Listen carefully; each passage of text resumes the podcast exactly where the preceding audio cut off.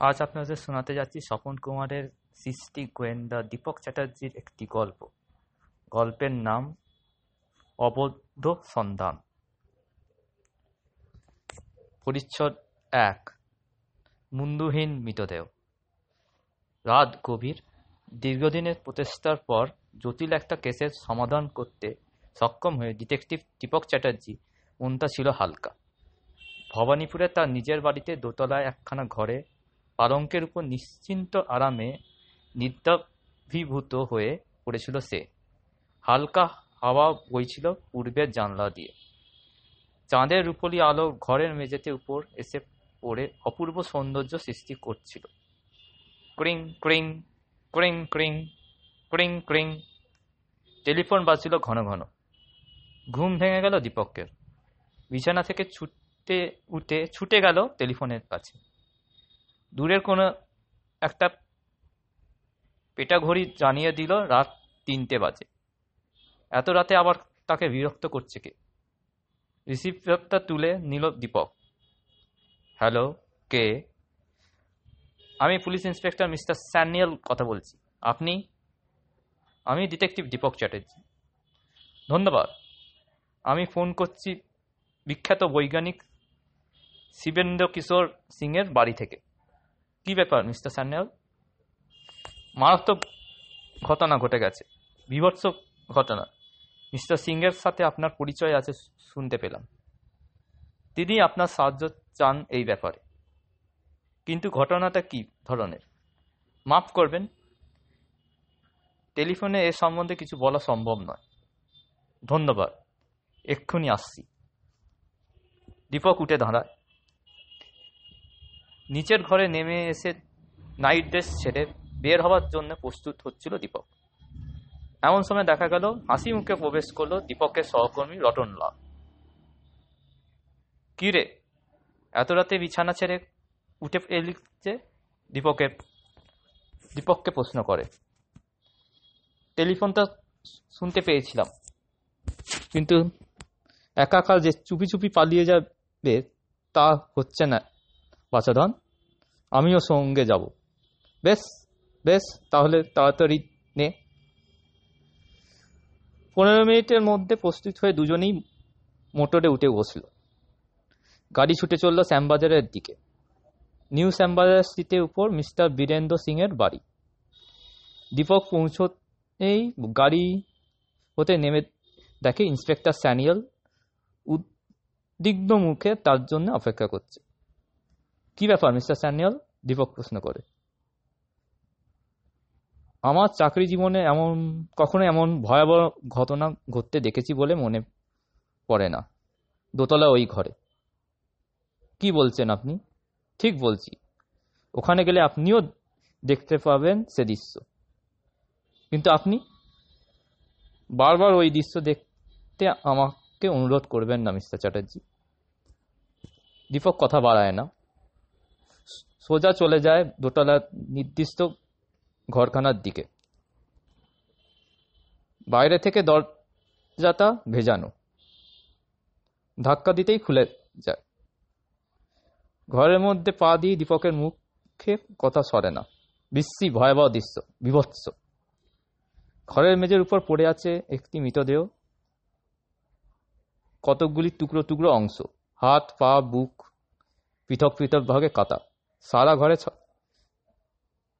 ছড়ানো মৃতদেহ মৃতদেহর মুন্ডুও কোনো সন্ধান পাওয়া যায় না। এটা কি কসাইখানা নাকি? মুখখানা ফিরিয়ে নিয়ে রতন বলল। উফ, মানুষ যে কি করে এত বড় পশু স্তরে নেমে আসতে পারে? দীপকের কথা শেষ করে না। সত্যি, চল, বেরিয়ে পড়ি। এক মিনিট। দীপক মনোযোগে দিয়ে মিনিট দুয়েক কি যেন দেখে। তারপর নোটবুকে কয়েকটি কথা টুকে নিয়ে বলে, চল, যাই। দুজনেই নিচে নেমে আসে। সিঁড়ির নিচে ইন্সপেক্টর স্যানিয়াল দাঁড়িয়েছিলেন। কত দূর এগোলেন মিস্টার চ্যাটার্জি? বিশেষ কিছু না, তাই বলুন। গর্বে যেন ফেটে পড়ছে পড়তে চাইলেন মিস্টার স্যানিয়াল। আমি তাই বলি, দীপকবাবু এমন কিছু দেবতা নন। অথচ বৈজ্ঞানিক মিস্টার সিংহ বলেছেন আপনি ছাড়া আর কেউ যেন এ কেসের ভার না নেয়। তাই মৃতদের আগে আপনাকে দেখানো হলো। তারপর পুলিশ সার্জেনকে দেখানো হবে। আমার প্রতি দেখছি এই যথেষ্ট বিশ্বাস আছে, দীপক গম্ভীরভাবে বলে। তা তো দেখতেই পাচ্ছি।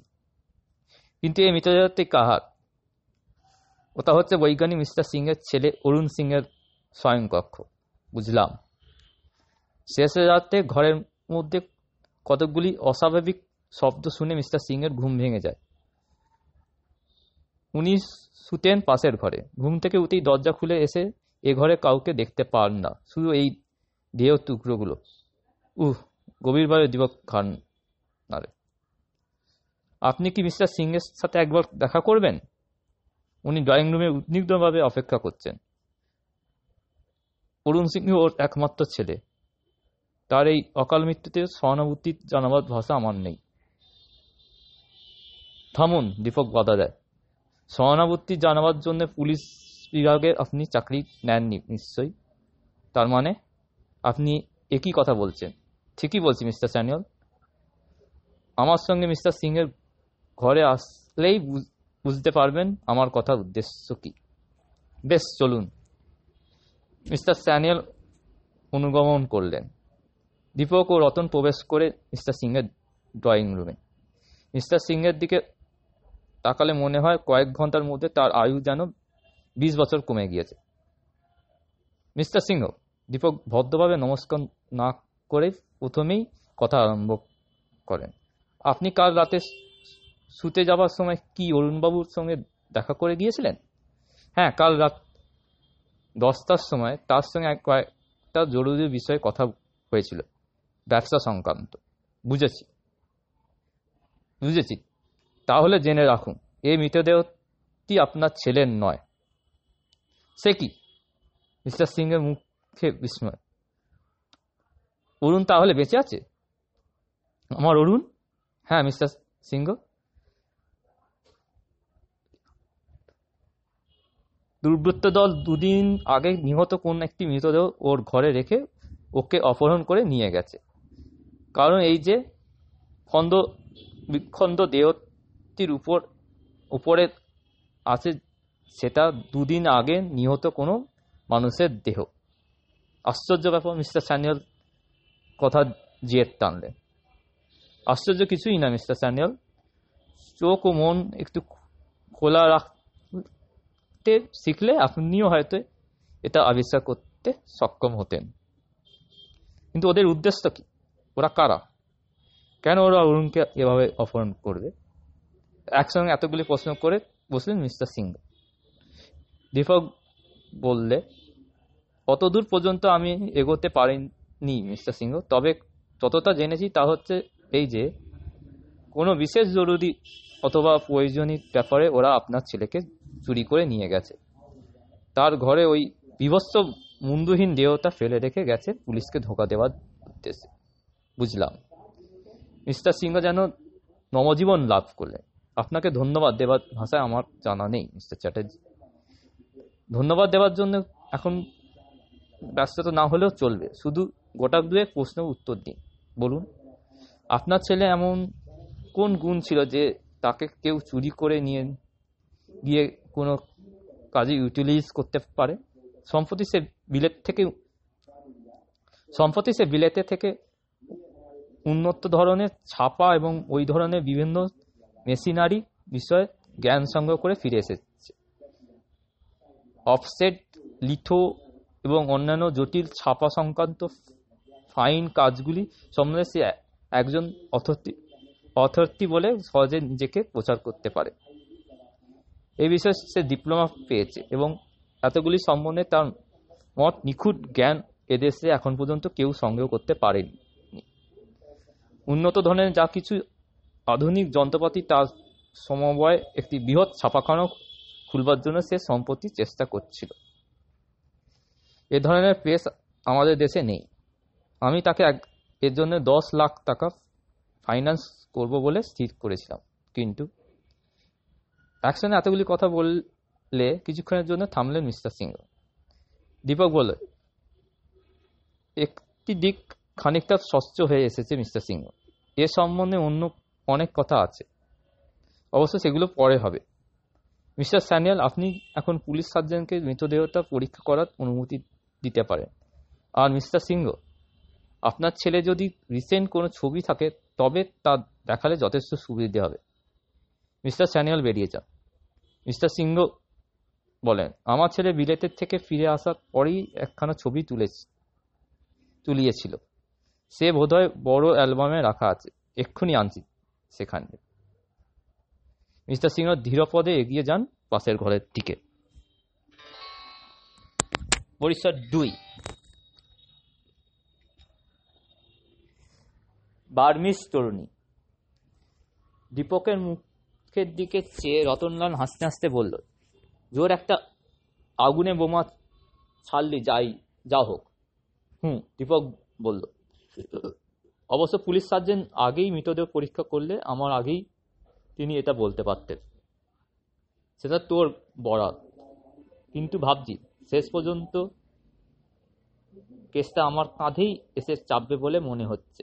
তা তো দেখতেই পারছি। কথা শেষ হতে না হতেই দ্রুতবারে ঘরের মধ্যে প্রবেশ করলেন বৈজ্ঞানিক মিস্টার সিংহ দীপকের হাতে অ্যালবামটা দিয়ে বলে উঠলেন, এই দেখো mister Chatterjee this is the picture Dipak মনোযোগে দিয়ে ছবিটা দেখতে লাগল। সুশ্রী, সুন্দর, বলিষ্ঠ একটি তরুণ, মুখে স্মিত হাসি, দু চোখে যেন উল্লজ্জ ঠিকরে পড়ছে। সো নাইস রতন বলে। ছবি দেখে মুখে তুলে মিস্টার সিংয়ের দিকে তাকিয়ে দীপক প্রশ্ন করে আচ্ছা একটি কথা জিজ্ঞেস করি মিস্টার সিং, বলুন। আপনার ছেলের দেহ এমন কোনো চিহ্ন ছিল যে, ছিল কি যা দেখে তাকে তক্ষুনি শনাক্ত করা যায়? একটু ভেবে মিস্টার সিংহ বললেন হ্যাঁ মনে পড়েছে বটে। তার বা, বাহুতে একটি বড় তিল চিহ্ন। তবে মৃতদেহের হাতে সেই চিহ্নটা আছে কিনা দেখেননি কেন? দেখুন, এরকম একটা বিবিষ্ট ব্যাপারের দেখে আমার মাথায় মধ্যে কোন, কেমন যেন করে উঠতে পারে। তাই তো বুঝতে পার, পারছেন। সেটা অবস্থা স্বীকার করি। একমাত্র পুত্রে এই বিবেশ অবস্থা যে কোনো পিতা মনটাকে বিকল করে দেবার পক্ষে যথেষ্ট। আচ্ছা সেটা একটু পরেই পরীক্ষা করছি। এবার গোটা কয়েক অন্য প্রশ্ন করব আপনাকে। অবশ্যই, মিস্টার চ্যাটার্জি, আমি আপনার প্রত্যুষা পরিচয় পেয়ে যে কি পরিমাণ খুশি হয়েছি তার ভাষায় বর্ণাহিত। সত্যি বলতে কি আই অ্যাম চার্মড আমাকে এভাবে বাড়িতে বলবেন না, মিস্টার। এভাবে বাড়িয়ে বলবেন না, মিস্টার সিংহ। তাতে বড় লজ্জাই পাই আমি। যাক এবার আমার প্রথম প্রশ্ন হচ্ছে বিলেত থেকে ফিরে এসে আপনার ছেলে কি কোনো চাকরি অফার পেয়েছিলেন? হ্যাঁ প্রথম অফার আসে ভারতের গভর্নমেন্টের কাছ থেকে। কি ব্যাপারে? ভারত গভর্নমেন্ট নোট ছাপার যে প্রেস আছে, তার উপর উন্নত বিধান এক করবার জন্য আমার ছেলেকে অ্যাপয়েন্টমেন্ট করতে চেয়েছিল তারা। কিন্তু সে ওই চাকরি প্রত্যাখ্যান করে। নিজের হাতে বিরাট একটি সর্বাধুনিক বৈজ্ঞানিক ছাপাখানা নির্মাণ স্বপ্ন ছিল তার। আর কোনো চাকরির অফার হ্যাঁ আরও দু একটা ছোটোখাটো অফার এসেছিল বটে। তবে সম্পত্তি একটি বড় অফার তাই নাকি? কোথা থেকে? তা ঠিক জানি না। তবে ওর মুখে শুনেছিলাম দিন পনেরো আগে নাকি বর্মার কোনো একটি কোম্পানি ওকে বেশ ভালো মাইনে দিয়ে অ্যাপয়েন্টমেন্ট করতে চেয়েছিল। পাঁচ হাজার টাকা পর্যন্ত মাসে দিতে প্রস্তুত ছিল তারা আমার ছেলে ওই অফাত উত্তরে তাদের সঙ্গে দেখা করতে চায়। তারপর? তারপর দিন সাতেক আগে দেখা করতে আসে একটি সুন্দরী বার্মিস তরুণী। তার সঙ্গে ছিল ভয়াবহ চেহারা একটি বার্মিস দুজনে প্রাইভেটলি আমার ছেলের সঙ্গে দেখা করে করে। আপনার ছেলের সঙ্গে কি কোনো, তাদের কোনো চুক্তি হয়েছিল? না না না, বরং ঠিক তার উল্টো। আমি লনের চেয়ারে বসেছিলাম, হঠাৎ শুনতে পেলাম আমার ছেলে অরুণ পারমিশ তরুণকে বলছে, আপনার যদি এক্ষুনি আমার বাড়ি থেকে বেরিয়ে না যান, তবে উপযুক্ত ব্যবস্থা অবলম্বে করতে বাধ্য হব। তরুণী তার সঙ্গী দুজনেই হনহন করে বেরিয়ে গেল বটে তবে তাদের ভাবভঙ্গি দেখে মনে হলো তারা যেন ভয়ানক ক্রুদ্ধ হয়েছে। সঙ্গীতটি মুখখানা ও ও এমনই বিভৎস, তার উপর অপরিসীম ক্রোধে তা যেন মারাত্মক আকার ধারণ করেছিল।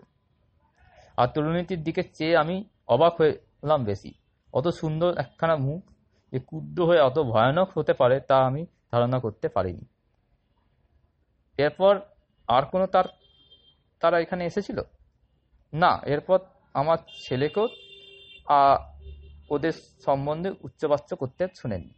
আপনি কি আপনার ছেলেকে এ বিষয়ে প্রশ্ন করেছিলেন? না। যদি কেউ কোনো কথা না বলে, তবে তাকে তা নিয়ে প্রশ্ন করা আমার পারিবারিক নিয়মের বিরুদ্ধে।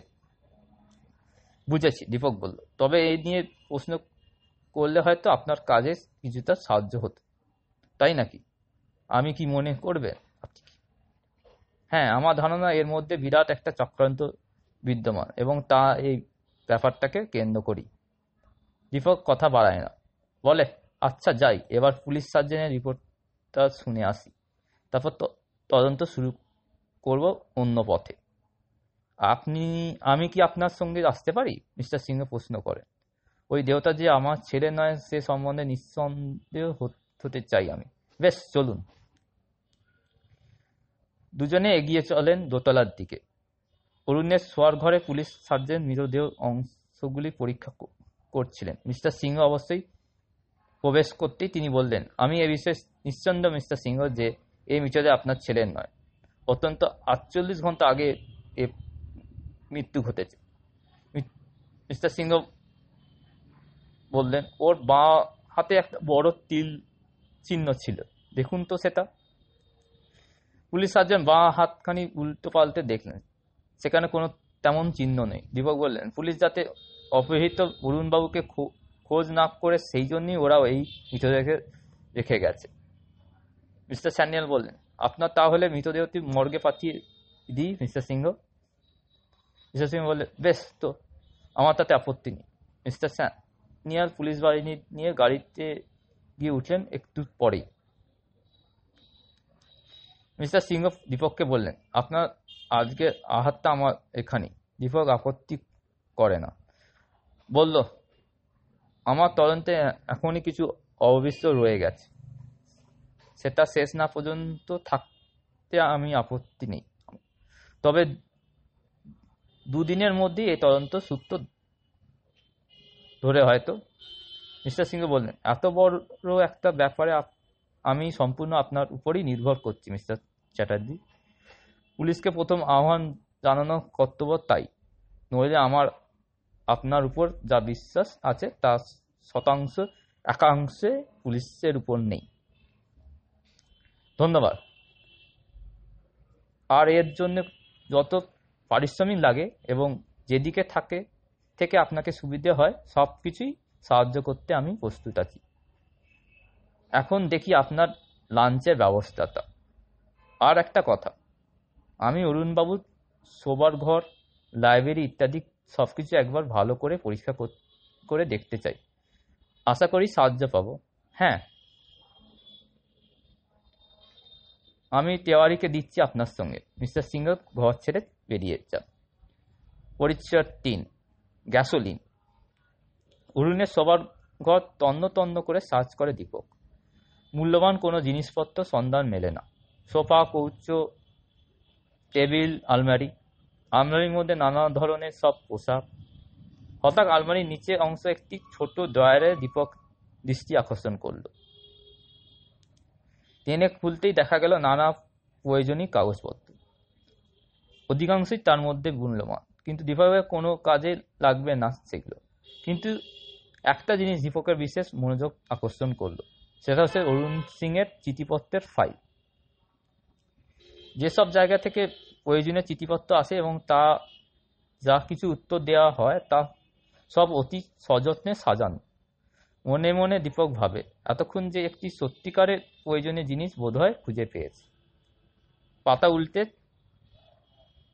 চলে সে একটা চিঠি। প্রিয় মিস্টার অরুণ সিং, আমার কতগুলি জরুরি ব্যবসা সংক্রান্ত ব্যাপারে আপনার, আমার কর্মী হিসেবে নিয়োগ করতে চাই। পত্রের মাধ্যমে যে বিস্তৃত কথাবার্তা সম্ভব নয়। আমার কর্তৃ আপনার সঙ্গে দেখা করতে চান। তিনি আপনার, আমাদের বিরাট ফার্মের মালিক। আপনাকে মাসে আপাতত মাত্র পাঁচ হাজার টাকা পর্যন্ত দিতে সক্ষম হব আমরা। কিন্তু আপনার কাজ তাকে সন্তুষ্ট করতে পারলে তিনি আপনাকে দশ হাজার টাকা পর্যন্ত মাসিক বেতন দিতে প্রস্তুত আছেন কবে আপনার সঙ্গে তিনি দেখা দেখা করবেন এবং আপনি এতে সম্মত আছেন কিনা জানিয়ে সুখী করবেন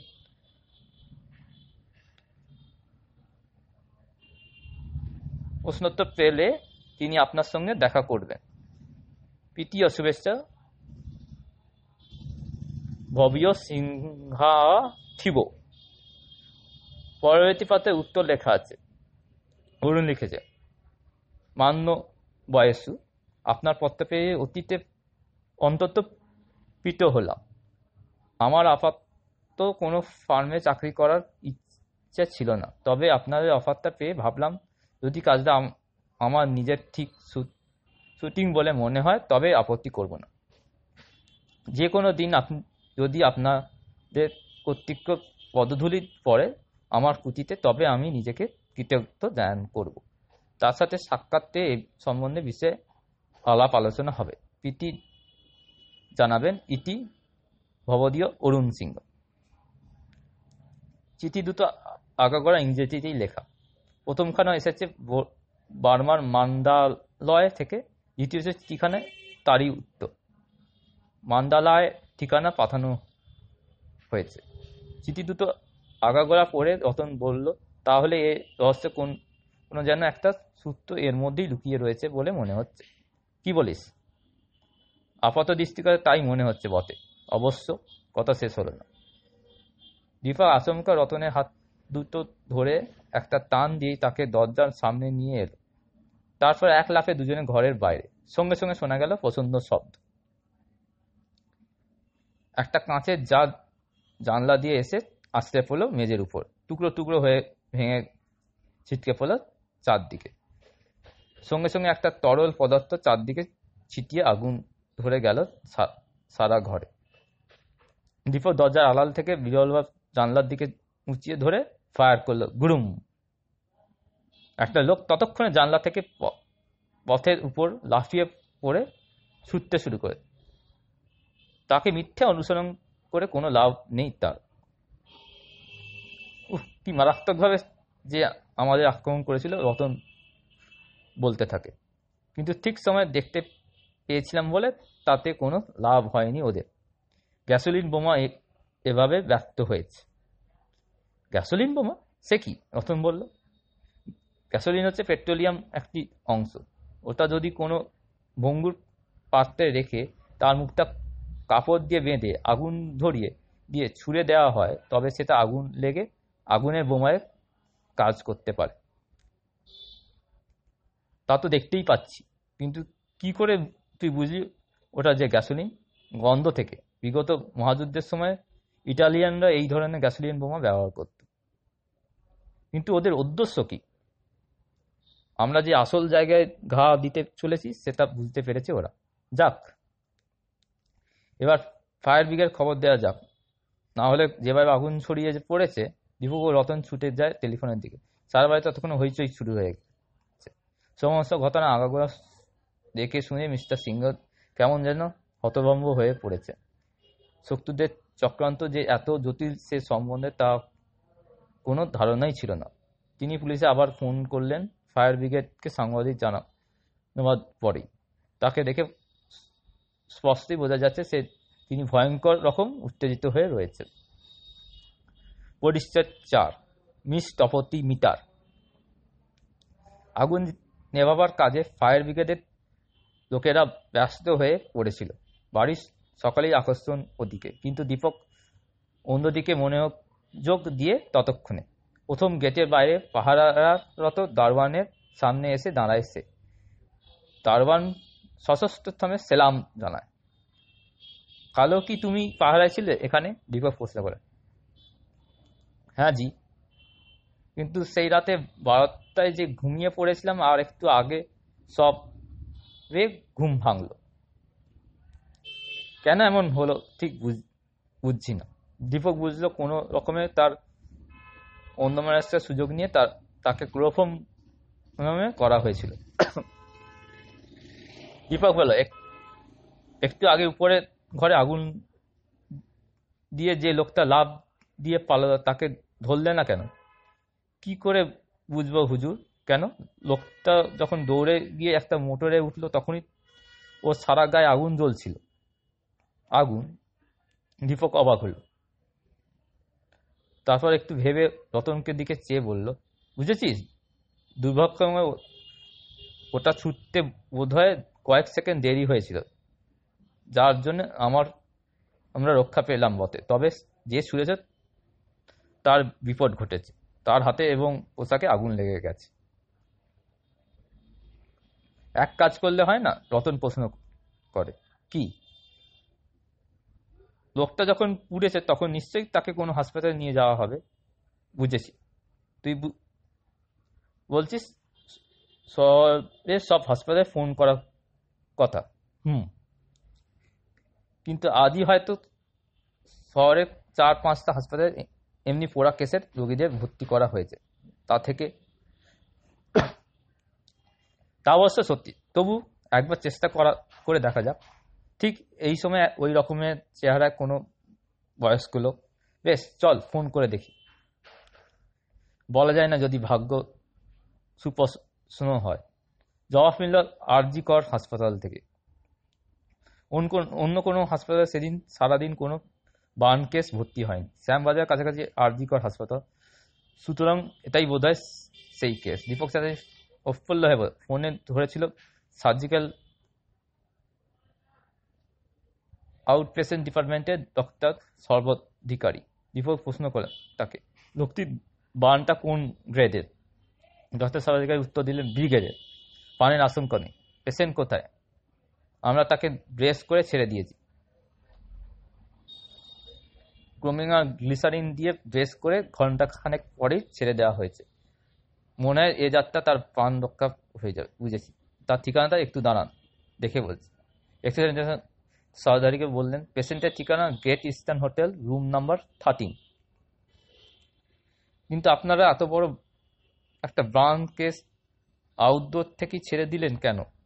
ডক্টর সর্বাধিকারী, পেশেন্টের যখন জীবন খুব বেশি আশঙ্কা নেই, আর তার সঙ্গে লোকেরাও তাকে নিয়ে যাওয়ার জন্য চাপ দিলেন। আর তাছাড়া হাসপাতালে এখন বদ্ধ সিটের অভাব চলছে। নইলে আমরা নিশ্চিত অবজারভেশনে রাখতাম দুদিন, বুঝেছি। দীপক থামল। তারপর রতনের দিকে চেয়ে বলল, চল, এক্ষুনি আমাদের একবার গেট ইন্ডিয়ান হোটেলে যেতে হবে। সন্ধ্যায় একটা সূত্র পাওয়া গেল। অবশ্য সেটা সত্যি কিনা জানি না। Great Indian hotel. মোটর থামিয়ে দীপক ভেতরে প্রবেশ করল। রিফ্রেশমেন্ট রুমে চার্জে ছিলেন একজন বাঙালি ভদ্রলোক। দীপক সোজা তার সামনে গিয়ে নমস্কার জানিয়ে দিলেন, আমরা একজন বান্ধবী এখানে থাকবার কথা ছিল। তার দেখা পাওয়া যাবে কি না এখন? কত নাম্বার? রুম নাম্বার থার্টিন ও, আপনি তাহলে বার্মিজ তরুণী চিয়াংলিনের সঙ্গে? হ্যাঁ তিনি এখানে আমার আমার সঙ্গে দেখা করবেন বলে কথা দিয়েছিলেন। দুঃখিত, তিনি আজই সমস্ত চার্জ চুকিয়ে দিয়ে তার সঙ্গী সিয়াঙা থিবোর সঙ্গে হোটেল ছেড়ে চলে গেছে। সিংহাঙা থুবো বিভাগের মাথার মধ্যে দিয়ে যেন বিদ্যুৎ খেলে যায় সে অরুণের চিঠিপত্র ফাইলে ওই নামটা দেখ দেখেছিল বটে। কিন্তু কি কারণে তারা হঠাৎ এইভাবে হোটেল ছেড়ে চলে গেলেন? তাও ঠিক ও জানেন না বুঝি? ওদের একজন বন্ধুর হঠাৎ অ্যাক্সিডেন্ট ঘটেছে। ওতোর অ্যাক্সিডেন্ট তিনি আহত হন এবং তার দেহে অনেকটা পুড়ে যায়। তাই তারা এত তাড়াতাড়ি চলে গেলেন। দীপক লোক লোকটাকে হাতে দুখানা দশ টাকা নোট বুঝে দিয়ে বলল, আপনাকে অসংখ্য ধন্যবাদ। লোকটা প্রথমে চমকে উঠেছিল, তারপর স্মৃতি হয়ে বললেন, আপনি সদাশয় লোক। দীপক একটু থেমে বললেন, আর দু একটা কথা যদি আপনাকে জিজ্ঞেস করি, আশা করি কিছু মনে করবেন না। কি যে বলেন? আমরা আছি আপনাদের সার্ভিসের জন্য। বিনিয়োগ লক লোকটা আচ্ছা একটা মস্ত বড় পার্কিং বক্স নিয়ে ওরা সঙ্গে নিয়ে হ্যাঁ হ্যাঁ লোকটা বাধা দিয়ে বললেন হোটেলে ছেড়ে যাওয়ার দুদিন আগে এক অতীত তৈরি করানো হয়েছিল। ওদের দেশে নাকি ও ধরনের জিনিস পাওয়া যায় না। কিন্তু আপনি এত খবর কি করে জানলেন? আশ্চর্য। লোকমশাই, আপনি? দীপক বললে আমাকেও সেই খবরটা জানাবার জন্যই আসতে হয়েছে এত দূর ওটার দাম আমি কোম্পানির কাছ থেকে এখনই পাইনি কি না তাহলে এবার সেটাও গেলেও আপনার কোনো বাধা নেই তো? না। আচ্ছা ওদের কোনো খবর খবর এলে এখানে কোনো ঠিকানা জানবার নির্দেশ দেওয়া আছে কি? লোকটা একখানি ভারী খাতা উল্টে জবাব দেন হ্যাঁ হ্যাঁ হোটেল ছেড়ে যাবার সময় নির্দেশ দেওয়া ছিল যে কোনো জরুরি খবর যদি ওদের নামে আসে, তবে যেন তারা এই ঠিকানা জানানো হয়। এটি কাগজের ঠিকানা লিখে দিল দীপক, লিখে নিল Dipak. Miss Tapati Mitter, Narayani mansion, Sealdah. ঠিকানাটা পেয়ে দীপকের চিন্তার ভার যেন অনেকটা লাঘব হলো। যাই হোক, অরুণকে খুঁজে বের করার একটা ক্লু পাওয়া গেছে তা তক্ষুনি। দীপক ঠিকানাটা তুকে নিয়ে হোটেলের থেকে বেরিয়ে এলো। মোটরে উঠতে যাবে এমন সময় দেখল মোটরের গদির সঙ্গে একটা টুকরো ছোট কাগজ পিন দিয়ে আটা আছে। দীপক তুলে দেখল সেটা একখানা চিঠি। তাকেই উদ্দেশ্য করে সেটা লেখা। গোয়েন্দা খবর, এখানে এখনও সাবধান। তোমরা, তোমার পেছনে আমরা ঠিক মতো অনুসরণ করছি। এ কথা মনে রেখো। মিস্টার অরুণ সিংকে আমরা বিশেষ কাজের জন্যই অপহরণ করেছি। এখন নিবৃত্তে না হলে তোমার জীবন অনলিবনের যে বিপদ ঘনিয়ে আসবে তা থেকে কেউ তোমাকে রক্ষা করতে পারবে না। আশা করি ভবিষ্যতে চিন্তা করে অনর্থক আমাদের পেছনে পেছনে ছুটে বেড়ানো থেকে বিরত হবে। তোমার কোনো হিতেশ্রী ঠিকানা, চিঠিখানা আগা করা ইংরেজিতে টাইপ করা। সেখানে সবটুকু পড়ে দীপক বলল, যাক, আমরা তাহলে ঠিক পথেই এগোচ্ছি। তা না হলে পরপর এইভাবে আমাদের সাবধান করে দেবার প্রয়োজন হতো না। পরিচ্ছদ পাঁচ, তদন্তে সূত্রে। পরদিন সকাল, দীপক সর্বপ্রথমে গেল বৈজ্ঞানিক মিস্টার সিংয়ের বাড়ির দিকে।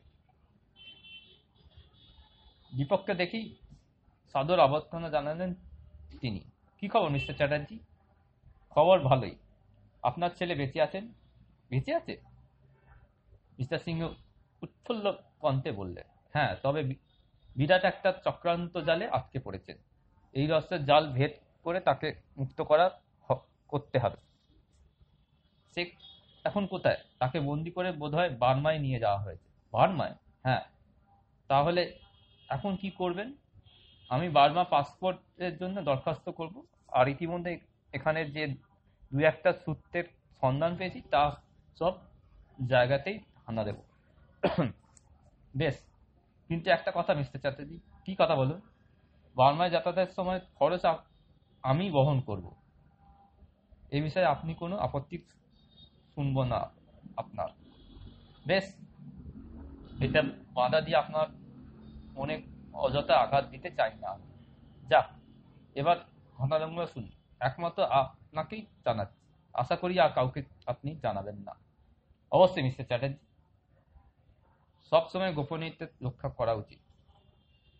দীপক একে একে তদন্তের সূত্রগুলো খুলে বলল। মিস্টার সিংহ শুনে বললেন, হাউ স্ট্রেঞ্জ?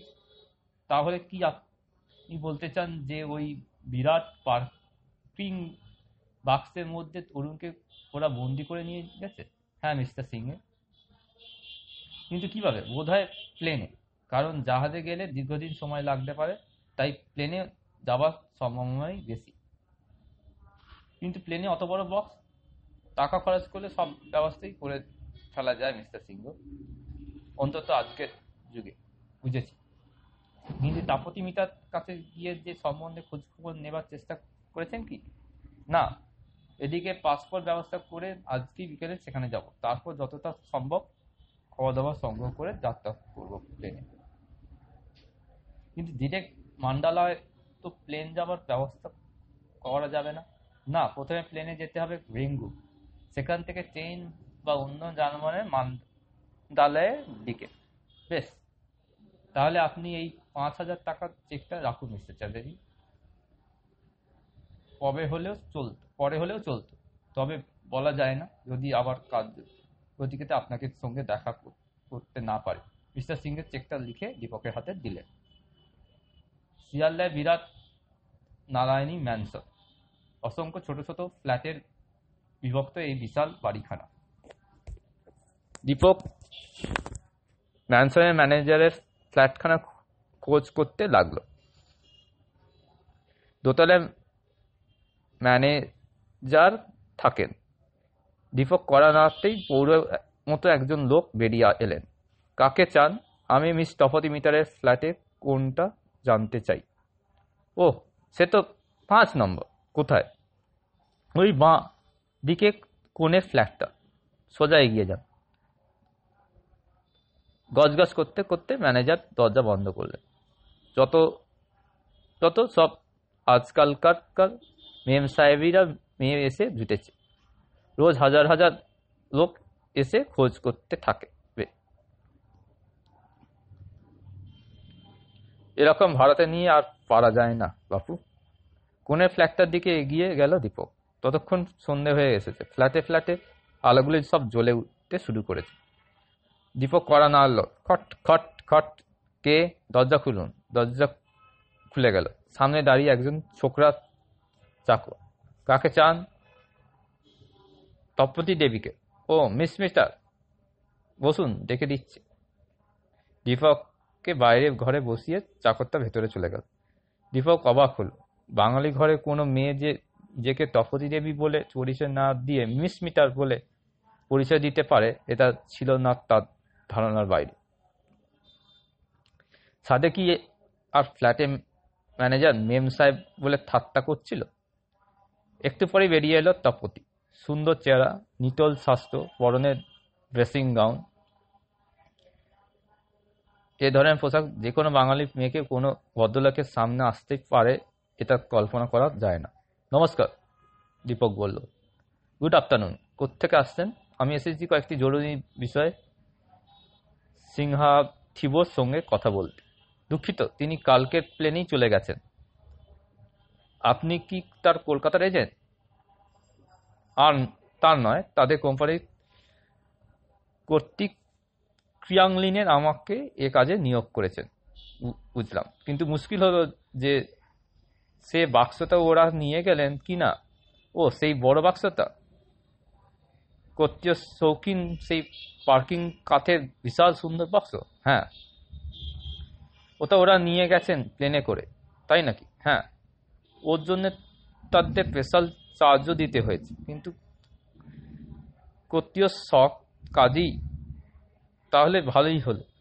এই সামগ্রী চাইছিলাম আমি। কিন্তু আপনার পরিচয়, আমি কোম্পানির কাছে এই বাক্সটির জন্য প্রচুর টাকা পাবো। ওরা আমারই তৈরি কিনা? তাই তিনি ওর, ওটা নিলেন কিনা জানতে এসেছিলাম। তাছাড়া আমি ছাপাখানার কাজের জন্য কর্তৃয়ের সঙ্গে দেখা করতে চাই। ও কিন্তু আপনি কি ছাপাখানার কাজকর্ম করতে জানি, কিন্তু কোম্পানিতে নাম ভুলে করে লিখে নিয়ে নিত কি না তাই মুশকিল ও সেই জন্য আর ভাবনা কি লিখে নি modern Burmese litho and offset printing press Rangoon Burma নামটা লিখে নিয়ে দীপক বল আচ্ছা। আজকের মতো তাহলে উতি তপতি দেবী। তপতি বল আজকে কর্তৃও তার তার আসবে। আমি কি জানাব যে আপনি যে কাজে চান, তার জন্য তার সঙ্গে দেখা দেখা হওয়া সম্ভব কিনা, তা করে দেখতে পারে। দীপক কথা না বাড়িয়ে উঠে পড়ে সেখান থেকে। তার যা কিছু জানবার তার জানা হয়ে গেছে। অপরিমিতা আসলে ভেতরের ব্যাপারে বিন্দুমাত্র অবগত নয়। তবে যেহেতু খবর পাওয়া গেল, সেইটুকুই তার যথেষ্ট কাজে লাগবে পরিচ্ছেদ ছয়। নতুন ব্যাঘাত। তপতি ফ্ল্যাট থেকে বের হয়ে দীপক সোজা নিচে এসে গাড়িতে চেপে বসল। তপতি ছাড়া যে ওদের দলের লোকটা, তার উপর নজর রাখবার জন্য নিযুক্ত করা হয়েছে, সে এর ধারণা ছিল না দীপকের। কিন্তু সে কথা যখন যখন সে জানতে পারল, তখন আর, আরও সজাগ হয়ে উঠল সে। তপতির ফ্ল্যাট থেকে বের হয়েই দীপক মোটরে উঠে কিছুটা পর এগিয়েছে। এমন সময় তার মনে হলো, একটা মোটর যেন তার গাড়িতে অনুসরণ করছে। দীপকের কেমন যেন সন্দেহ হলো। খুব জোরে গাড়িটা চালালো সে। পেছনে গাড়িখানার সামনে অনুসরণ করে আসছে। এবার বেশিক্ষণ চালানো চলে না। তখন এক নতুন বুদ্ধি অবলম্বন করল সে। একটি সরু আঁকা আঁকাবাঁকা গলির মধ্যে দিয়ে গাড়িটা চালিয়ে দিল সে। পেছনে গাড়িটাও তার পেছনে পেছনে আসছিল। সে তখন গাড়ি থামালো, ভবানী পোস্ট অফিসের সামনে। পেছনে গাড়িটাও দাঁড়িয়েছিল কিছু দূর। দীপক গাড়ি থেকে নেমে পোস্ট অফিসের টেলিফোনে চেয়ে নিয়ে ফোন করল ভবানীপুর থানায়। হ্যালো, কে কথা বলছেন? দীপক চ্যাটার্জি স্পিকিং। মিস্টার চ্যাটার্জি, কি ব্যাপার স্যার? সত্যপুকে একটি গাড়ি আমাকে ফলো করছে। ভবানীপুর পোস্ট অফিস থেকে ফোন করছি। গাড়িটা আমার গাড়ির কাছেই দাঁড়িয়ে আছে। আপনি যদি এক্ষুনি আসেন তবে বুঝেছি, এক মিনিট লাগবে আসতে। দীপক বেরিয়ে এসে গাড়িতে চড়ে বসল। তাকালো দূরে ব্রাউন রঙের গাড়িখানার দিকে। গাড়ির লোকটা একদিকে তার গাড়ির দিকে তাকিয়ে আছে। এমন সময় দেখা গেল দুদিক থেকে দুটি পুলিশ লরিকে ছুটে আসছে। দীপক নিজেই গাড়ি থেকে লাফিয়ে পড়ে ছুটে গেল ব্রাউন রঙের গাড়িটা লক্ষ্য করে। কিন্তু পুলিশ দেখেই গাড়িটা আরোহী লোকটা তো গাড়ি থেকে লাফিয়ে পড়ে পাশের গলিতে মধ্যে ছুট দিয়েছে। ভবনের থানায় ওসি ছুটে এলে। কি ব্যাপার স্যার ওই দেখুন গাড়িটা। আরোহী করে ওই গলি দিয়ে পালিয়েছে। গাড়িখানা তাহলে পুলিশে জমা থাক। সেই ভালো। কিন্তু একই গাড়ির পাদানের উপর একটা কাগজ। তাতে লেখা, দীপক চ্যাটার্জি। এখন সাবধান, ভারতের চেয়ে বাইরে এক পা বাড়ালে তোমার নিশ্চিত মৃত্যু যেন আমার অদূর ভবিষ্যতে যে কোটি কোটি লাভ করতে চলেছে, তা থেকে আমার বঞ্চিত করবার চেষ্টা করলে তোমার একটুকু ক্ষমা করব না যেন ইতি তোমার হিটস্যি চিঠিখানা ভাজ করে পকেটে পুরে ফেলে দিল, ফেলে দীপক বলল, তাহলে আজকের মতন চলি। স্যার, গাড়িখানা আপনাদেরই জিম্মায় রেখে দিন। চিন্তিত মুখ দীপক নিজের গাড়িতে উঠে বসে সাজরে চালিয়ে দিল বাড়ির উদ্দেশ্য। চারদিকে এসে চক্রান্ত, বিষ, পাপ ঘনীভূত হয়ে উঠতেছে, তা থেকে একটি লোককে কি উপায় মুক্ত করা যায়? এই চিন্তাতে তখন আন্দোলন তুলেছে তার মনে। অধ্যায় সাত। মান্দালয়ের পথে।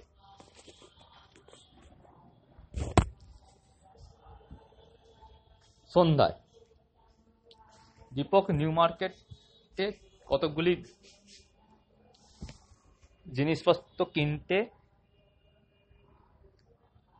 খুব বেশি ব্যস্ত ছিল। তাকে দুদিন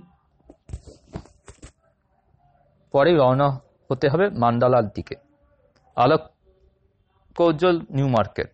হঠাৎ উল্টো দিক থেকে এক দেখা গেল, মিস তপতি মিটারে এগিয়ে আসছে। দীপককে দেখেই তপতি ভ্রু কুচকে বলল, আপনি কে? সেদিন ওভাবে মিথ্যে পরিচয় দিলেন কেন? মিথ্যে? হ্যাঁ আপনি ছাপা ফামার লোক নন। আমার কর্তৃর সঙ্গে আপনার যে কোনো কালেই পরিচয় ছিল না, তা তা জানতে পারলাম। সে কি? হ্যাঁ। হ্যাঁ আমি কর্তৃকে তার করেছিলাম সব কথা জানালাম। তিনি জানালেন যে আপনি নিশ্চয়ই পুলিশের লোক। আপনি আপনার সঙ্গে সমস্ত সম্পর্ক ত্যাগ করতে বলেছেন। দীপক হো হো করে হেসে বলল, হাসছেন যে? এরকম অবস্থায় যা হাসারটা আশ্চর্য নয় কি না? আপনি কর্তৃও যদি নেহাত ভালো মানুষ হন এবং যদি সাধুভাবে ব্যবসা করার তার উদ্দেশ্য হয়, তবে আপনি পুলিশের লোক জানতে পেরে তিনি এত উৎক্ষিপ্ত হয়ে উঠলেন কেন? পুলিশের সঙ্গে কোনো ভদ্রলোক বা ভদ্রমহিলা সংসব রাখতে চান না। কিন্তু আমি পুলিশের লোক নই তপতি দেবী তবে একটা কথা, পুলিশের অনেক কর্মচারী আমার কথা মেনে চলেন। আপনি তবে কে? সেটা পরিচয় এখন দিতে চাই না, তবে আপনাকে জানাচ্ছি, আপনি এই কোম্পানির সংবাদ ত্যাগ করুন। কেন? আপনার হুকুম নাকি? তা না হয়।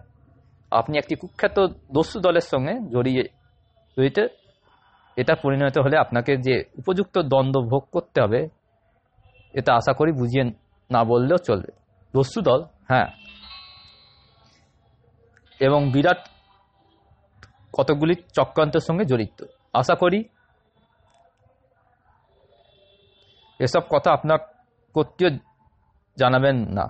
কিন্তু, কোনো কিন্তু নয় তপতি দেবী। আমি আপনার ও আপনার কর্তৃর মধ্যে যা কিছুই তারাবাত্য হয়, সব কিছুই নকল রাখবার জন্য পুলিশ ও টেলিগ্রাফের বিভাগকে অনুরোধ জানিয়েছি। তপতি উত্তর দিল, একটু ভেবে বলল আপনি ঠিক বলেছেন? হ্যাঁ। আশা করি উন্নত উপযুক্ত সন্ধান কবে নিতে পারবেন আপনি? বেশ, আমি তাহলে কর্তৃও জানিয়ে দেব যে আপনার সঙ্গে সমস্ত সঙ্গম ত্যাগ করেছি। এছাড়া ওদের আর কোনো কাজই করব না আমি। ধন্যবাদ। তবতি পাশ কাটিয়ে চলে যায়। দীপক চিন্তা করতে করতে এগিয়ে চলে। নিউ মার্কেট থেকে বেরিয়ে সে গাড়ি চালাতে লাগল ভবানীপুর দিকে। চিন্তায় খেয়ালে সে একটু অন্যমস্য হয়ে পড়েছিল। অথবা বিপরীত দিক থেকে আগত একটি গাড়ি ইচ্ছা করে মুখটা একটু ঘুরিয়ে তার গাড়ির সঙ্গে ধাক্কা মারল। প্রচণ্ড সব কোলাহল, পথচারীদের ছুটোছুটি, গাড়ির তথ্যনি আগুন ধরে গেছে। দীপক পথের উপরে ঠিকরে গিয়ে পড়েছিল। হাতে পায়ে খানিকটা আঘাত লেগেছিল বটে, তবে খুব বেশি ক্ষতি হয়। অন্য গাড়িটা ততক্ষণে ঊর্ধ্বশ্বাসে অদৃশ্য হয়েছে দুজন পুলিশ ছুটে এসেছিল, তারা পলায়ন গাড়িটার নম্বর টুকে নিচ্ছিল। দীপক আপনমানি যেন তাদের উদ্দেশ্যে ও নম্বর টুকে কোনো লাভ হবে না। ওটা যে জাল নম্বর, তা আমি হলফ করে বলতে পারি। একটা ট্যাক্সি দেখে দীপক বাড়ি ফিরল। ভাঙা ওটাটাকে সরি, সারিয়ে ফেলার জন্য এটা কোম্পানিতে ফোন করল সে। রতন জিজ্ঞাসা তোর হঠাৎ এভাবে আঘাত লাগল কি করে? দীপক হেসে উত্তর দিল শত্রুবাবু শেষ চাল, কিন্তু এবারও তারা কিঞ্চিত মা ফট করতে পারল না। বর্মার রাজধানী রেগুন, ট্রেন থেকে নামলো দীপক ও রতন। এখান থেকে পৃথক ট্রেনে যেতে হবে মান্ডালার দিকে। বর্মার বুকে এর আগেও তাদের দু একবার পা দিতে হয়েছিল। দস্যু সর্দার বাস পাখির কেসে তদন্ত উপলক্ষে রেগুনে দীর্ঘদিন কাটাতে হয়েছিল দীপক ও রতনকে। তাই এর প্রতিটি পদঘাত তাদের প্রতি পরিচয়। রেগুনের ক্রোনি পার্কে একটি হোটেলে সিট নিল দুজনে। তারপর স্টেশনে চলল মান্ডালাগামী ট্রেনের খবর নিতে। খবর নিয়ে জানা গেল দু তিন দিন দিনের মধ্যেই মান্দালার দিকে কোনো ট্রেন যাবে না।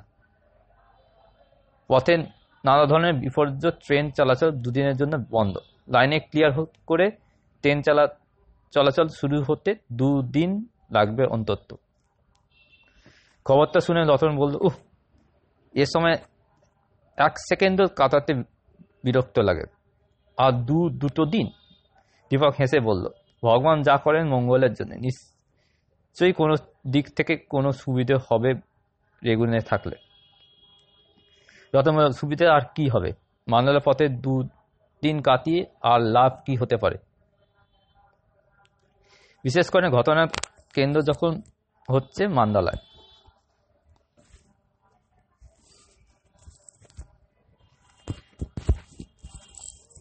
দীপক বলল, দেখা যাক। আমার মন হয়, মন কিন্তু তাই বলছে।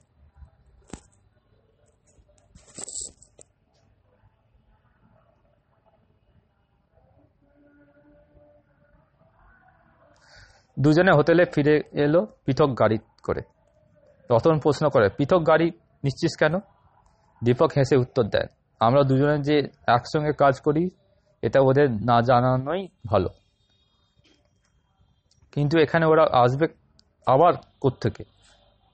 ফুটপাতের বিপরীতের দিকে যে বার্মা, বার্মিস্তা পকেটে হাত পুরে হাঁ করে আকাশের দিকে চেয়েছিল, তার দিকে রতন দৃষ্টি আকর্ষণ করে দীপক বলল, এখানে সব সময় চোখ কান খোলা রাখতে হয়।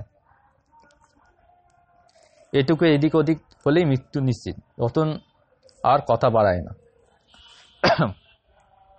ওদের গাড়ি চলতে আরম্ভ করতেই বার্মিস্টার ধীরে ধীরে অন্য ফুট ধরে। কিন্তু ওদের দিকে সে যেভাবে বারবার ফিরে ফিরে তাকাতে থাকে, তাতে মনে হয় সে নিশ্চয়ই অন্য পথ দিয়ে অনুসরণ করবে। অথবা কোনো পথ ধরে যথাক্ষণে জটিলতা এগিয়ে চলবে তা কে জানে? পর্যায় আট, ছায়ামূর্তি। প্রিয় ডিটেকটিভ চ্যাটার্জি, আপনার কাছে আমার অন্তত ব্যাঘাত ঘটেছে এবং আমার প্রচুর টাকা খরচ করে একটা কাজের অগ্রসর হয়ে, হতেও ব্যর্থতার সম্মুখীন হব। এক্ষেত্রে আমার পক্ষে উত্তেজিত হয়ে ওঠা স্বাভাবিক। নয় কি? এর ফলে আমার চেষ্টা করব যে কোনো উপায় হোক আপনাকে হত্যা করতে। আপনাকে আমাদের পথ থেকে সরিয়ে ফেলতে। কিন্তু বর্তমানে আমার এমন একটা পরিস্থিতির সম্মুখীন হয়েছি যে যেভাবে আপনার পেছনেই অগ্রসর সময় নষ্ট করা সম্ভব নয়। তাই আপনার কাছে আমার একটি ভালো প্রস্তাব জ্ঞান করছি। আশা করি আমাদের প্রস্তাব সম্পন্ন হয়ে আপনি সুবিধে পরিচয় দেবেন। আমরা চাই আপনি যে অজস্র পরিশ্রম আমাদের পেছনে করছেন, তা উপযুক্ত মূল্য দিতে হবে। তাই যদি আমাদের প্রস্তাব সম্মত হয় তাহলে আপনাকে বিশ হাজার টাকা দিয়ে পুরস্কৃত করব। টাকা প্রাপ্তির পরেই আপনাকে এ দেশে ছেড়ে ভারতে ফিরে যেতে হবে। যদি এ প্রস্তাব রাজি থাকেন, তবে আজ রাত আটটায় পিয়াসন লেনে ফেন্স কাফে সামনে গিয়ে দাঁড়াবেন। সেখানে উক্ত টাকাটা আপনার হাতে দিয়ে গিয়ে পৌঁছবে।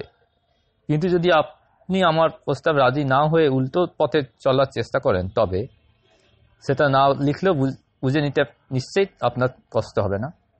আমি কর্তৃয় তরফ থেকে এই প্রস্তাব আপনাকে জানানো হচ্ছে। ইতি ভবীয় সিংহ থিব। হোটেলের ঠিকানাতেই এসেছে চিঠিখানা দীপক বেশ ভালো করে উল্টে পাল্টে দেখল। এর হাত থেকে লেখা থেকে আরম্ভ করে চিঠি লেখবার ধরনটুকু পর্যন্ত তার পরিচিত। এর আগে অরুণকে কাছে লেখা চিঠিতে সে এই ধরনেই লেখা দেখেছে। চিঠিখানা পড়ে দীপক রতনের দিকে চেয়ে বলল, এই দেখ, কি বুঝলি এর থেকে? রতন চিন্তা করতে লাগল, একটু থেমে বলল বোধহয় ওদের আসল কারখানা মান্ডালায় নয়, রেগুনের আশেপাশে কোথাও। ঠিক ঠিক বলছিস তো? হ্যাঁ। তাহলে বুঝেই দেখ, আমাদের এখানে দুদিন আটকে রাখতে সুফল পাওয়া গেল কিনা ওদের সব কিছুই কাজ আগে হতো মন্ডলায় থাকে, কিন্তু বর্তমান প্রেস চালাবার জন্য বোধহয় ওরা এই রেগুনেই বেছে নিয়েছে। তা না হলে সরি তা না হয় হলো, কিন্তু এখন কোন পথে এগোনো যাবে?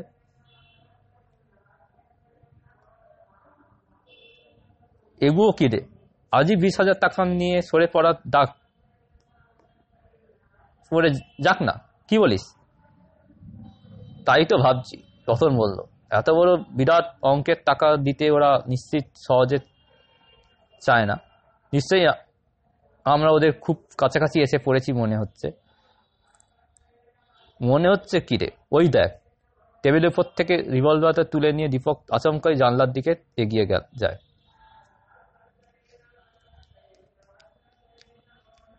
কিন্তু তার আগেই স্যাট করে জানলার থেকে একটা ছায়ামূর্তি যেন সরে গেল। রতনে অবাক হয়ে গেল, দুজন ছুটে এলো হোটেলের বাইরে। দূরে একটা লোককে ছুটতে ছুটতে পথের ধারে দন্দমান একটি মোটরে গিয়ে উঠতে উঠল।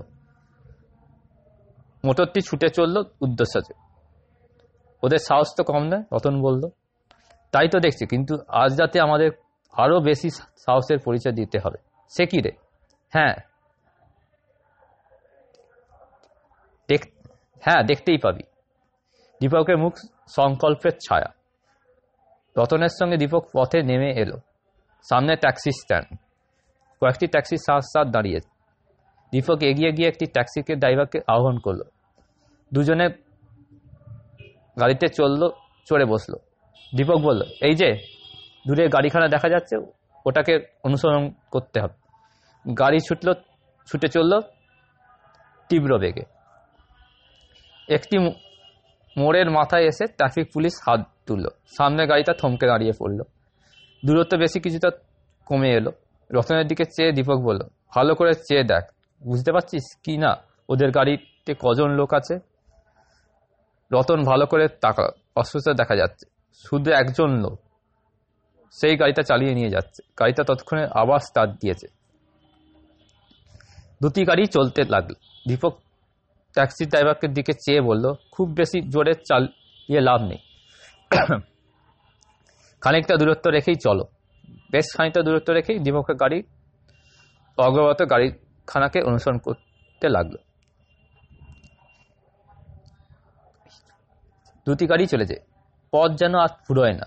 ট্যাক্সি ড্রাইভারকে বার্মিজ ভাষায় বলল, আর কত দূর যেতে হবে বাবু? দীপক বলল যত দূর সামনে গাড়িখানা যায়। শহরের প্রান্তে একটি গলির মধ্যে সামনে গাড়িখানা প্রবেশ করল। গলির মোড়ে দীপকের গাড়িখানা দাঁড়িয়ে পড়ল। গাড়ি থেকে নেমে দীপক গলির মধ্যে প্রবেশ করল। অগত গাড়িতে একটি হোটেলের সামনে থামালো। লোকটি নেমে হোটেলে প্রবেশ করল।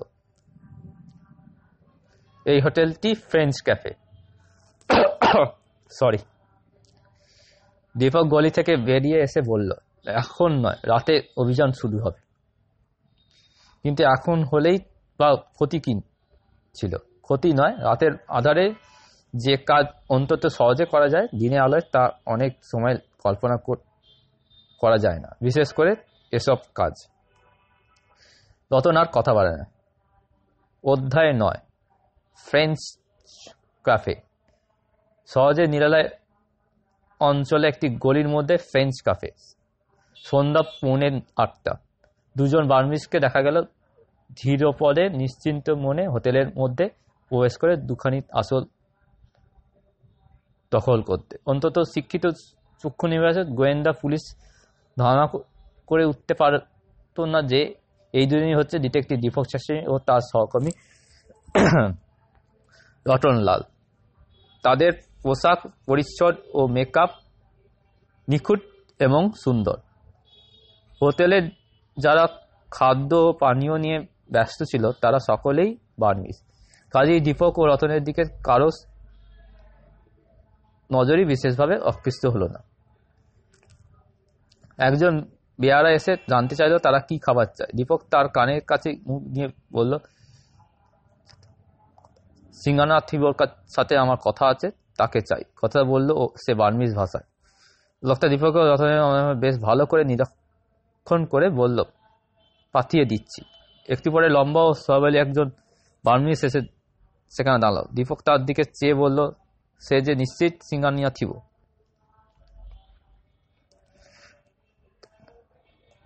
ভগবান বুদ্ধ, আপনার মঙ্গল করুন। লোকটা বার্মিজ ভাষায় বল। আপনার উপরে তার কৃপা বস্তিত হোক। উত্তর দিল দীপক। আমাদের প্রস্তাব রাজি তো? এখানে তো সে সব কথা হতে পারে না। কেন? এসব গোপন কথাবার্তা একটু গোপনে হওয়াই ভালো নয়। কি? দীপক বল তা বটে। আর তাছাড়া আপনি যখন আমাদের প্রস্তাব রাজি তখন আমাদেরও এই দলের লোক। লোকটি যেন খুশিতে উপচে উঠেছে। একটু থেমে বলল, আসুন আমার সঙ্গে। দীপক ও রতন উঠে দাঁড়াল। লোকটি রতনের দিকে তাকে ভুকৃতি করল। দীপক বলল, ও হচ্ছে আমার সহকর্মী, সব কাজেই আমার সঙ্গে থাকে।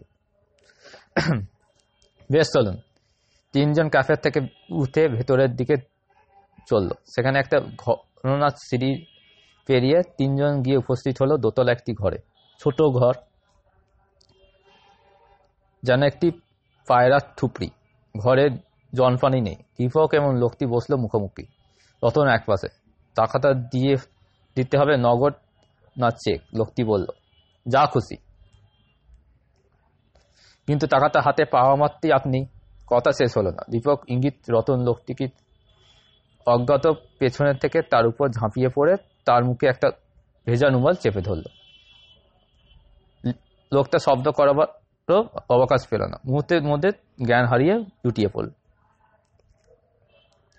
সিংহানা থিবর সমস্ত পোশাক পরিচ্ছদ খুলে নিয়ে নিজেকে ঠিক তার মতো করে সজ্জিত করতে দীপক লাগল বড়জোর মিনিট কুড়ি। তারপর সিংহাটা থিবর পকেট ও জামা কাপড় বেশ ভালো করে সার্চ করে দেখল সে। কতগুলি কাগজ পেন রিভলভার ছোড়া, টাকা, একটি ডায়েরি সব কিছু নিজের পকেটে পুরে ফেলল, দীপক ও রতন নিচে নেমে এলো। তারপর হোটেলের কক্ষ দিয়ে সে যখন যাচ্ছিল, তখন প্রত্যেকেই তাকে অভিনন্দন যাপন করতে লাগল। দীপক বুঝতে পারল যে তার মেকআপ নিখুঁত এবং নির্ভুল হয়েছে। গাড়িটা স্টার্ট দিয়ে সে ডায়েরির পাতাগুলো উল্টে চলল। দুটো বেগে একের পর এক পাতাগুলি উল্টে উল্টে একটা পাতা এসে থমকে দাঁড়াল। বেশ বড় বড় হরফে লেখা। Modern Burmese litho and offset printing pay তেইশ নম্বর মেকালসন অ্যাভিনিউ রেঙ্গুন ঠিকানা বেশ ভালো করে দেখে নিয়ে দীপক গাড়ির মুখে ফেরাল। অধ্যায় দশ চিয়াংলিং ম্যাকেনসন অ্যাভিনিউ, শহর থেকে বহুদূর শহরতলি প্রান্তে ফাঁকা, নিরালা অঞ্চলে পিচঢালা চাওড়া মিশ্রণ পথ। ছুটে চলছে দীপকের গাড়ি। প্রচুর টাকা দিয়ে মাত্র সাত দিনের জন্য গাড়িখানা ভাড়া করেছে সে। সাত দিনের মধ্যেই এ কেসের সমাধান করবার আশা সে ডাকে গাড়ির গতি বেড়ে যায়। দীপকের হাতে পড়ে পড়ে যেন পান ফিরে পেয়েছে পুরনো অনর গাড়িটা। স্পিডোমিটারের কাঁটা ঘোরে। চল্লিশ, পঞ্চাশ, ষাট বাঁদিকে পথ ম্যাকালসা নামে। তেইশ নম্বর বাড়িটা খুঁজে পেতেই দীপক দেরি হয় না। বিশাল বাগান বাড়ি, সামনে ফাঁকা জমি। দীপক হর্ন দেয় দরজা খুলে গেল। দীপকের পরনে সিংহনাথ থিবর পোশাক। দাবান দীপককে নমস্কার জানায়। প্রতি নমস্কার জানিয়ে দীপক গাড়ি দিয়ে ভেতরে চলে যায়। বাগানের শেষে বিরাট একতলা বাড়ি খানা দীপক বুঝতে পারে এখানেই ছাপা সম্বন্ধে যাবতীয় কাজকর্ম হবে বলে ওরা স্থির করেছে। বাড়িখানার সামনে এসে গাড়ি থেমে, থেকে নেমে পড়ে দীপক সঙ্গে সঙ্গে রতনও নামে। বাড়ির দিকে সামনে দাঁড়িয়ে দুজন দীর্ঘদায়ী বিশালকালীন লোক, দীপকের ছদ্মবেশ তারা বুঝতে পারে না। দীপককে থিঙ্গামে থাবো মনে করে তার সঙ্গে অভিনন্দন জানায়। মিস লিন কোথায়? দীপক প্রশ্ন করে, গলাটা ভারী করে। শ্রীমতীবা গলা থেকে তার যে ভারী সেটা আগেই শুনেছিল। প্রেস ঘরে। মিস্টার সিংহ, আন্দাজ ভর করেই দীপক কথা বলল। ওর ঘরেই বসে আছে কথা বাড়ায় না দীপক, সোজা বাড়ির মধ্যে প্রবেশ করে। সামনে ঘরে টেলিফোন রতনকে দাঁড়াতে বলে দীপক তাদের চেয়ে দেখে কেউ তার উপর নজর রাখছে কিনা। বেশ ভালোভাবে নিশ্চিন্ত হয়ে সে রিসিভারটা তুলে নেয়। Hello north four two three two Dipak পুলিশের হেডকোয়ার্টার্সের নাম্বার চায় ধীরস্থির। একটু পরেই কানেকশন পায় হ্যালো কে? প্রশ্ন ভেসে আসে।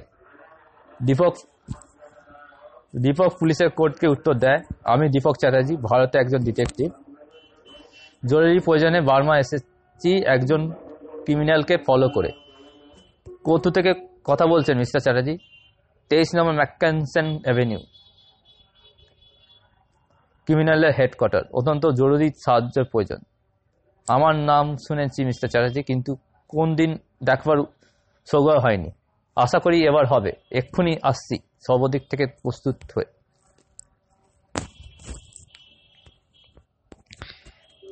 ঘরের ভিতরে দুজনের মধ্যে কথা হচ্ছে। কথাগুলি শুনে যুবক বাইরে থমকে দাঁড়াল। রতন দাঁড়াল তার পাশে। কথাগুলি ভেসে আসছে। একটি পুরুষ ও একটি নারী কণ্ঠে। নারী কণ্ঠে বলছে আপনি তো হলো মনস্থির করে ফেলেছে মিস্টার সিংহ।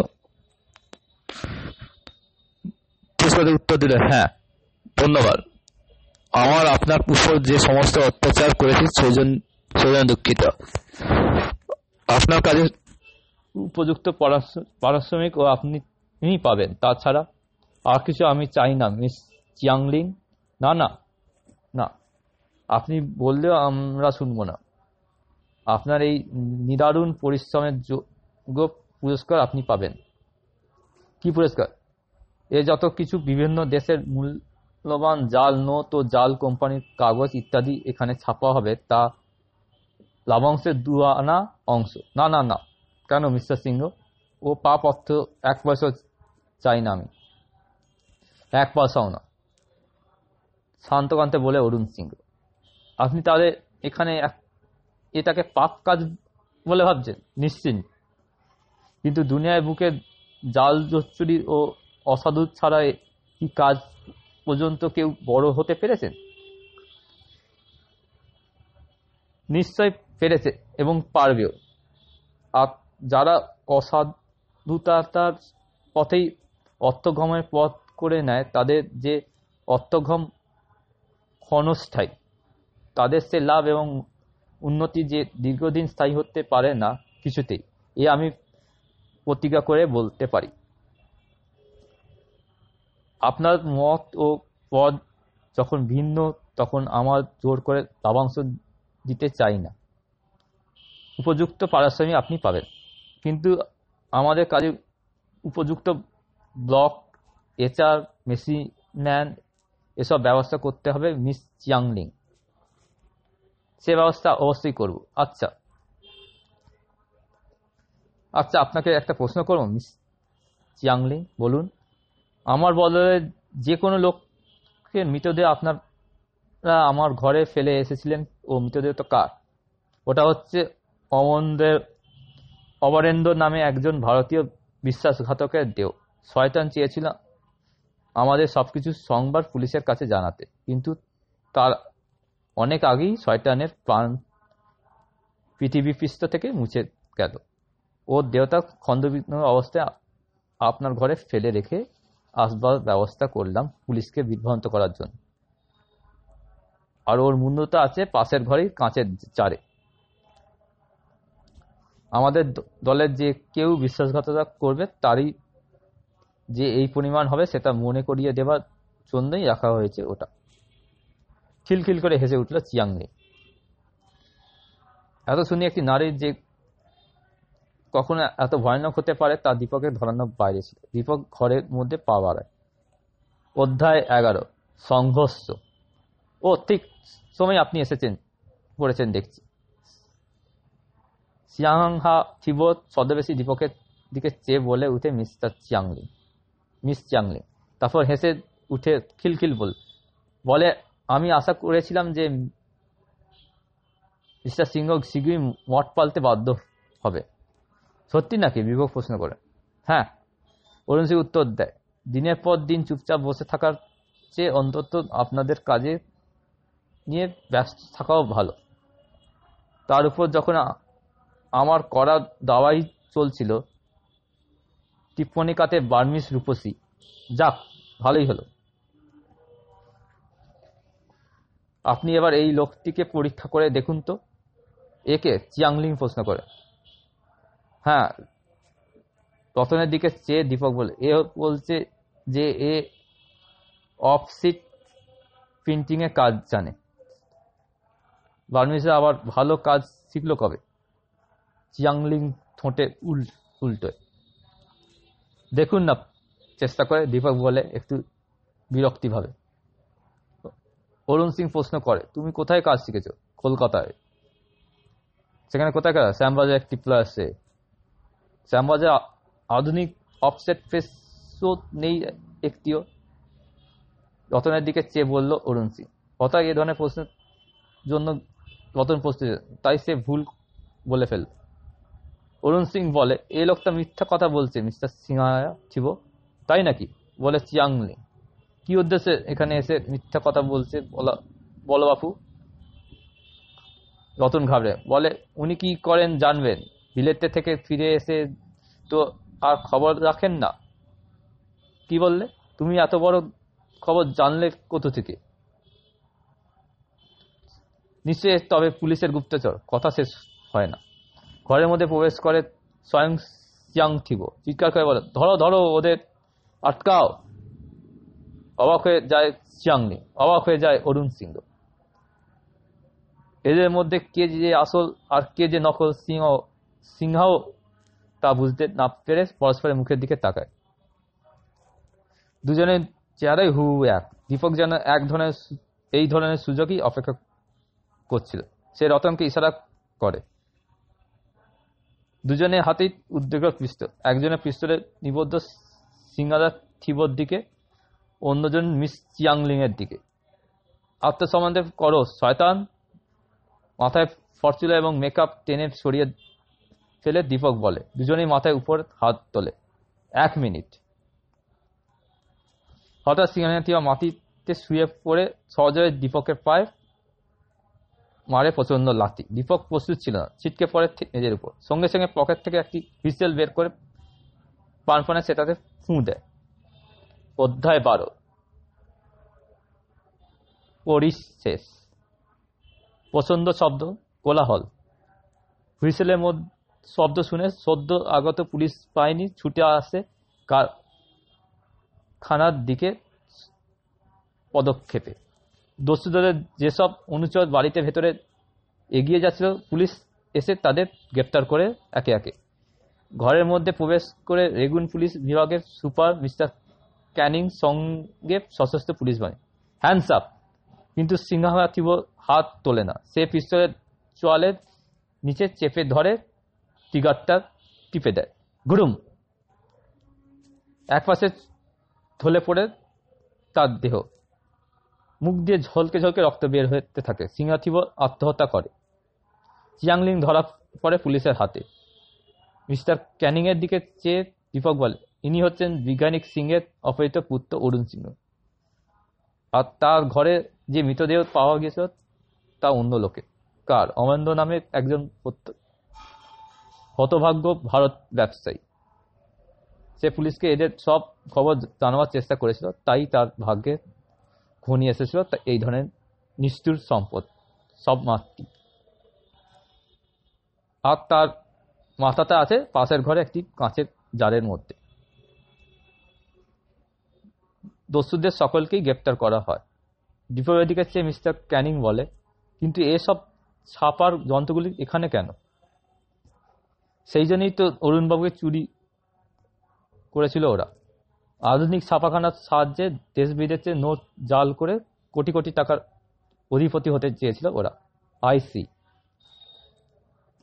পাশের ঘরে সার্চ করে প্রচুর জাল, নোট, ভাইস, অন্যান্য যন্ত্রাদি এবং অস্ত্রশস্ত্র পাওয়া গেছে বন্দি অবস্থায় পুলিশ ভ্যানে ওঠবার আগেই চিয়াংলিং দীপকের দিকে চেয়ে দৃষ্টি বলল, তোমার এই শয়তানের প্রতিফল তুমি একদিন অবশ্যই পাবে, শয়তান। সিয়াংহা থিব আত্মা করলে আমি বেঁচে রইলাম। তোমাকে শাস্তি দেবার উদ্দেশ্যে। দীপক হেসে বলল, তোমার ভীতি প্রদর্শন কি এতদিনে থামল না, মিস চিয়াংলিং? এর আগেও তো তোমাকে শেষ করে দেওয়াই উচিত ছিল আমার। সে চেষ্টা তো কম করেন, করনি। ভুলে যেও না, ন্যায় আর সত্যের জয় সর্বত্র ন্যায়ের পথে যে এগিয়ে চলে, ভগবান সবসময় প্রতিটি পথ তার সহায় হন। তাই অরুণবাবু রক্ষা পেলেন, আর তুমি যাচ্ছ কারাগারে। কথা না বাড়িয়ে দীপক গাড়িতে ওঠে রতন আর অরুণকে সঙ্গে নিয়ে। মিস্টার ক্যানিং, ধন্যবাদ জানিয়ে শেক হ্যান্ড করে বলল, আপনার সাহায্য না পেলে এই যাত্রা হয়তো সাফল্যায় সম্ভব হতো না, মিস্টার মিস্টার ক্যানিং। পরের দিন প্লেনে দীপক, রতন আর অরুণকে সঙ্গে বার্মা ছেড়ে যাত্রা করে কলকাতার দিকে। ছুটে চলে প্লেন কলকাতার পথে। বাঙালি তরুণের জয়যাত্রা যেন আকাশ বাতাসে মুখরিত হয় ওতে। ইতি শেষ